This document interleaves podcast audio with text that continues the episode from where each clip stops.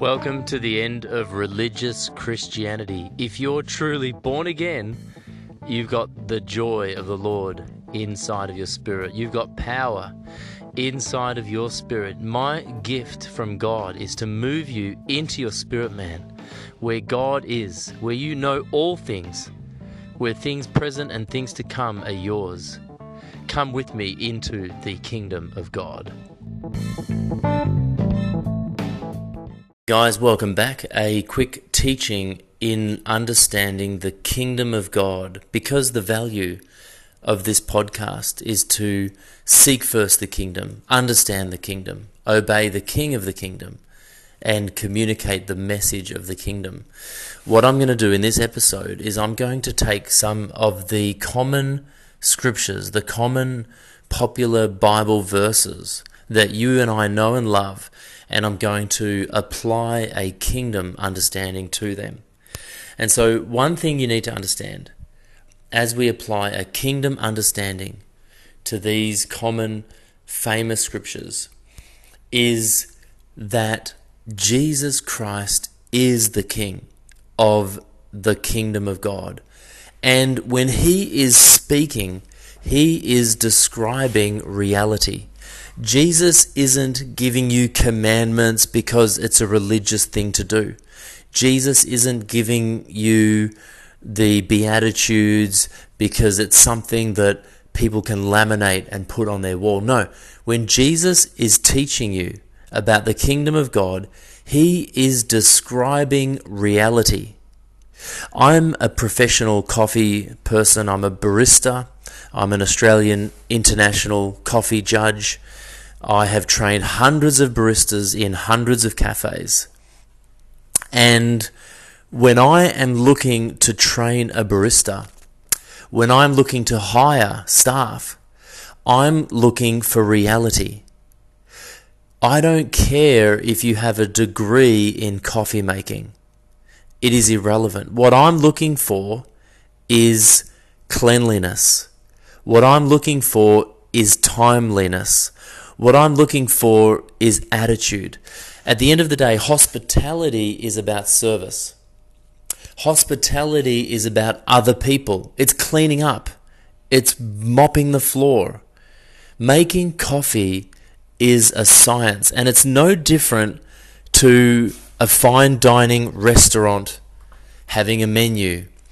And every item on the menu has a recipe.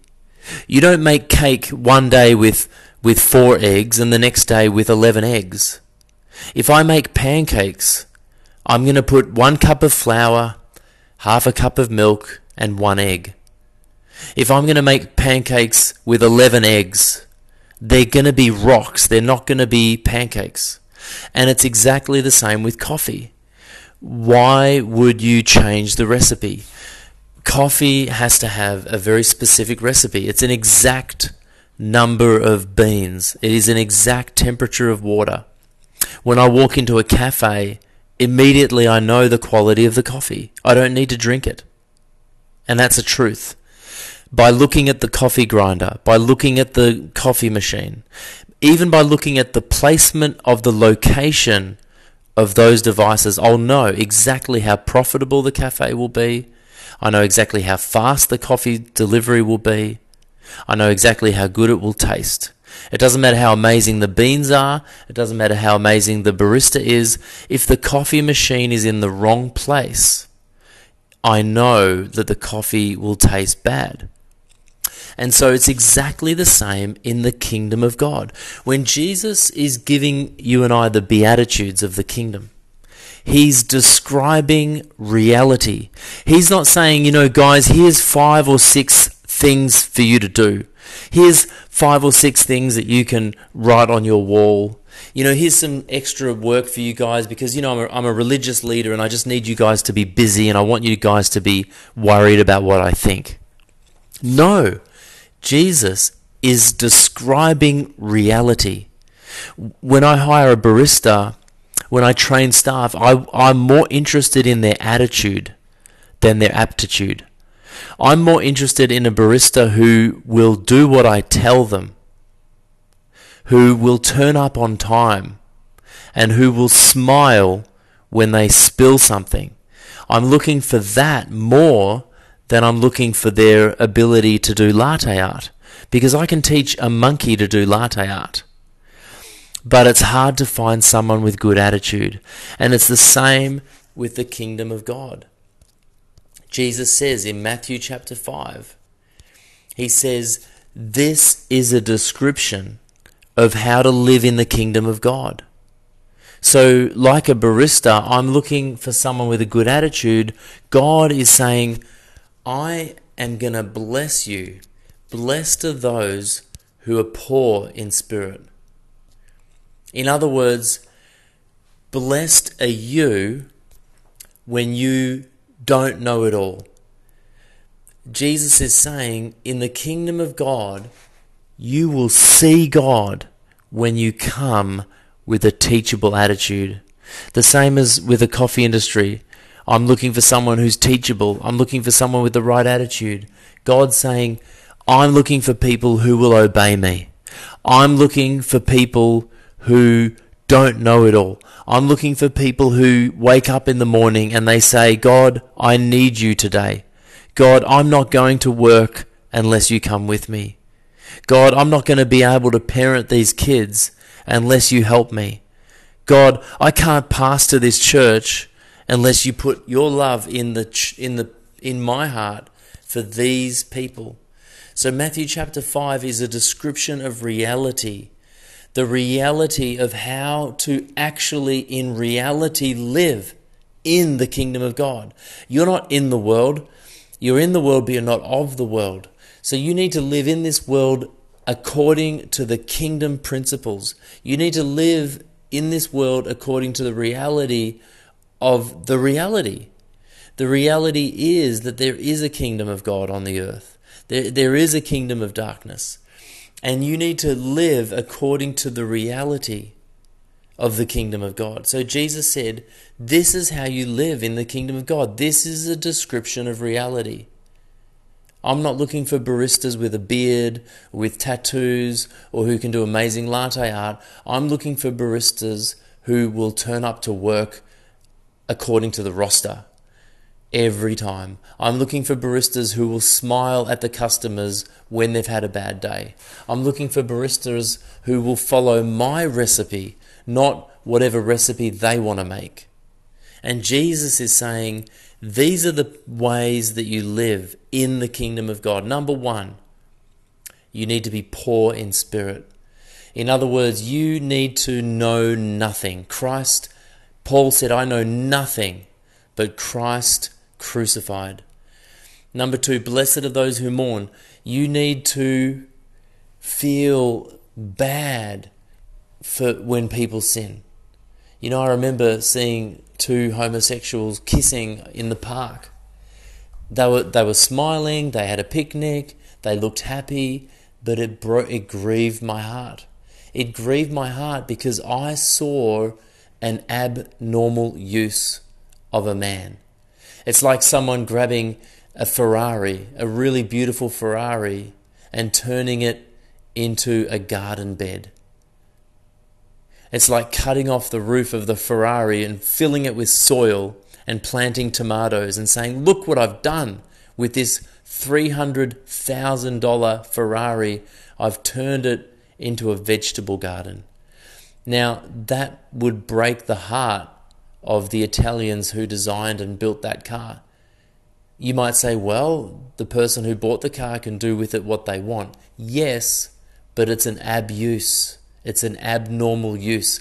And those who mourn are those who see the abnormal use that people do on the earth and it hurts them.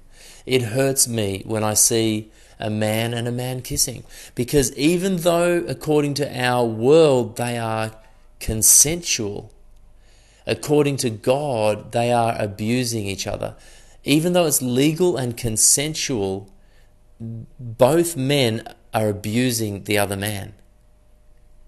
I'm going to say it again. Even if both men are consenting, they are both abusing themselves and the other person. If you take a car and drive it underwater, it's abusing the car. If you take a fish out of the water, it's abusing the fish. If you put a bird underwater, it's abusing the bird. It's not a normal use of a bird to be underwater. And it's not a normal use for a man to be with a man. So even if it's legal, even if it's consensual, even if they enjoy it, it's abuse. Because it's the abnormal use of a man.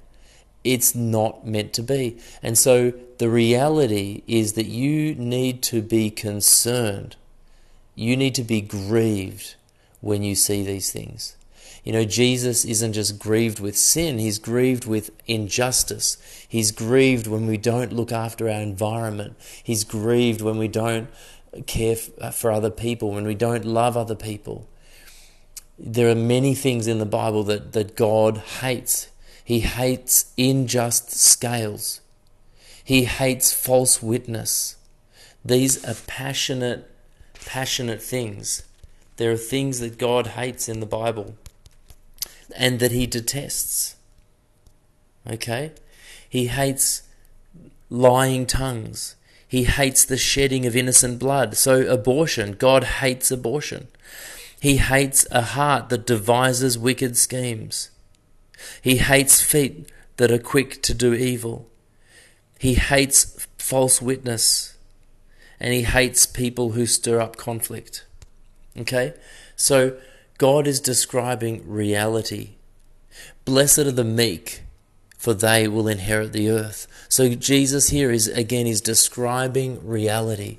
He's saying if you have an inner strength, you know, in other words, you need to know who you are.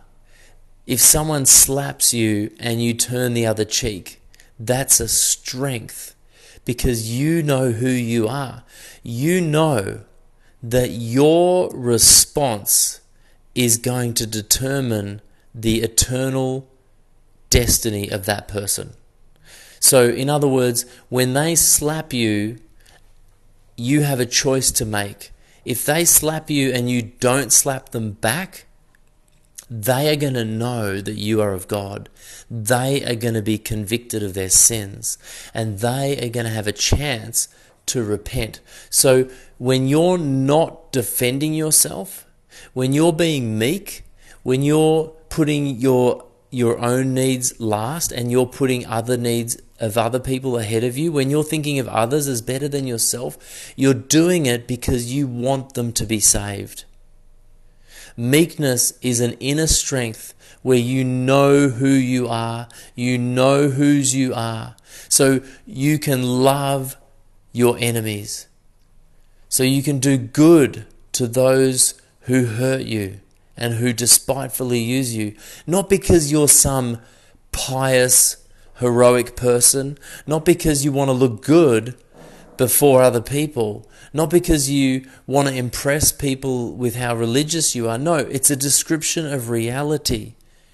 The reality is that when you don't fight back, you're doing that because you are trying to save their souls. You're doing that because the reality is your decision in that moment could send them to hell. When they treat you badly and you defend yourself like everybody else, you're proving to them that God isn't real and that He doesn't love them. But when your wife leaves you and you love her no matter what, when your boss fires you and you praise him and speak well of him behind his back, and he finds out that you have done that, he will be cut to the heart and he will know God. Meekness is knowing who you are. Meekness is knowing that you are the closest thing to God that anybody is going to meet and that your decision in that moment, your choices, your words, your actions, and your inactions are going to determine their eternal destiny. Blessed are those who hunger and thirst for righteousness. This is realizing that without proximity to the King, you are totally stuffed. Jesus is describing reality. He's saying, if you know me, everything's going to be okay. Righteousness is right standing with God. If you knew that Jesus was the king of the universe, you'd want to be his friend. You'd want to have his phone number on speed dial. You'd want to be able to turn up to his house and say, "Hey, Jesus," and and he's like, "Who is it? Oh, yeah, it's you. You can come in."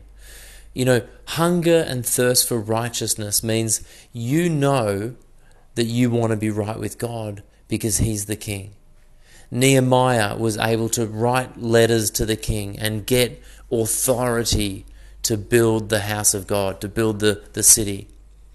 The king gives you access. The king gives you authority. The king gives you resources. The king gives you permission. Seeking first his righteousness is just duh. It's just reality. You can't get anywhere without the king's favor. It's just describing reality, saying if you want to be in the kingdom, you need to be with the king. You need to be good with him. So, hungering and seeking after righteousness is a no brainer. Righteousness is right standing, it's the ability to go before the king. And it's nothing to do with yourself. You have no righteousness of your own. Your ability to stand before the king is by presenting his blood, saying, Jesus, I have done nothing right in my whole life. Every good thing has come from you. God, without you, I can do nothing. Righteousness, saying, God, I come before you, and all I have to present is the blood of Jesus. And he says, That's enough. It is finished. It's not your good works. It's not your good behavior. It's not how many hours you prayed in tongues, although that'll help you. All you can present is God, I believe. I believe in Jesus. And that is what makes you righteous.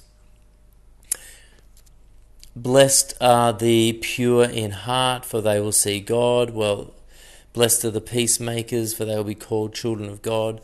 These are just descriptions of reality. Okay, I want to do, I'm going to skip over those because I want to do a few more. Um, in, in the armor of God, it talks about putting on the armor of God. Now, many Christians don't have a kingdom concept of the Bible, they don't really understand warfare. They don't really understand citizenship. As I said in my previous episode, how did I become an Australian? I was born here. If you're born in the UK, you become a, a, a citizen. And Jesus said, This is how you get born again. You get born again into the kingdom of God. That's how you become a citizen.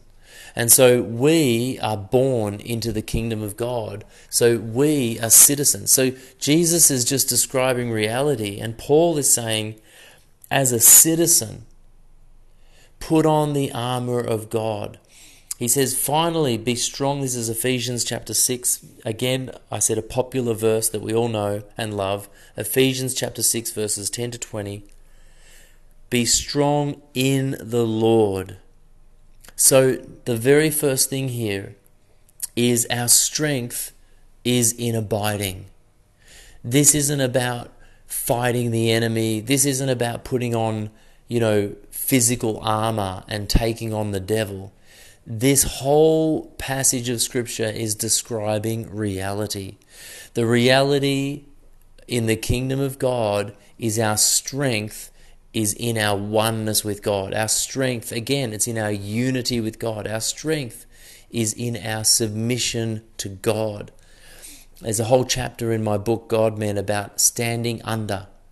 Understanding is standing under a child who stands under their parents, the Bible says, will have a long life. Honor your mother and father that you may have a long life. If you stand under the umbrella, you won't get wet. It's when you come out from under the umbrella that you get wet. So Jesus said to the centurion, You have great faith.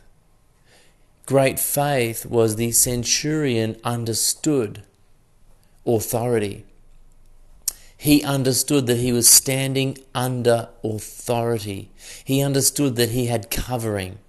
See, when you submit to the government, it's good for you. Paul said it's not good for you to make your leaders' lives difficult because that's rebellion. So when we stand under, we understand, we come under the covering. Pray and God will give you insight because I know you don't get it. Stand, it says, finally be strong in the Lord and in his mighty power. So our strength is in submission to Jesus. Put on the full armor of God so that you can take your stand against the devil's scheme. So again, the armor is so that you can stand. Again, the word stand is about position, it's about standing still. For our struggle is not against flesh and blood, but against the rulers and authorities, against the powers of this dark world. Yes, we, we're very aware of that, especially these days. Therefore, put on the full armor of God, yes, so that when the day of evil comes, what are we going to do? Fight? No, stand. So when the day of evil comes, you may be able to stand your ground. And after you've done all of that standing, stand. So again, this is not about putting on, you know, physical armor and yelling and screaming at the devil. Everything in, in, in this passage is about standing. Everything in this passage is about being who you are. It's about not moving from the position you already have. In other words, all spiritual battle is trying to get you out of the position you already have. It's trying to get you off. It's trying to knock you off your place. He said, Therefore, put on the full armor of God so that when the day of evil comes, you may be able to stand your ground. And after you've done all that standing, to stand. Verse 14 Stand, therefore, with the belt of truth buckled around your waist, with the breastplate of righteousness in place, with your feet fitted with the readiness of the gospel of peace. In addition to this, take up the shield of faith, with which you can extinguish all the flaming arrows of the evil one. Take the helmet of salvation and the sword of the Spirit, which is the word of God, and pray in the Spirit on all occasions with all kinds of prayers and requests. With this in mind, keep alert always praying for all the saints. Pray also for me that whenever I speak, my words may be given me, that I may make known the mystery of the gospel. So, again, spiritual warfare as a Christian is standing. It's about abiding in God, it's about remaining in God, not moving from your position. You know, the, the, the, the shield of faith protects you from the arrows. You don't have to run away. Just stand. You've got the shield of faith. You've got the peace of the gospel. You, you got your helmet on. You know you're saved. It, it's actually about standing. Why? Because the angels are going to fight for you. If you read the Bible with a kingdom understanding, you will see that God is the Lord of angel armies. You will see that God sends his angels to fight. It was the angels that took out the enemies of Israel. It was the angels that came and destroyed Sodom and Gomorrah. It was the angels that Jesus said he could call 10,000 angels if he needed them to deliver him. It's the angels that are going to come at the end of the age with the opening of the scroll and with the judgments. The angels are going to, it's the angels that do the fighting. The angels are those who are ministering. Those are the ones who came to Jesus in the desert and fed him and strengthened him. Those are the ones that came in the garden and strengthened him. Those are the ones that are in your life to do the Lord's bidding, to do his word, to implement it. The angels are the ones who fight. We fight by standing. We fight by praying. We fight by believing. We fight by being citizens. When the US goes to war, when Australia goes to war, we send the army. We don't send the citizens. The citizens vote.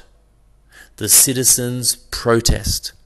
The citizens go to Parliament House.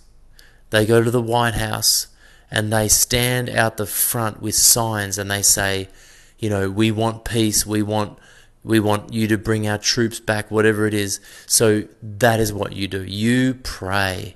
You petition heaven. That's your protest.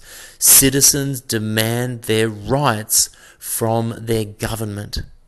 Citizens ask and seek and knock.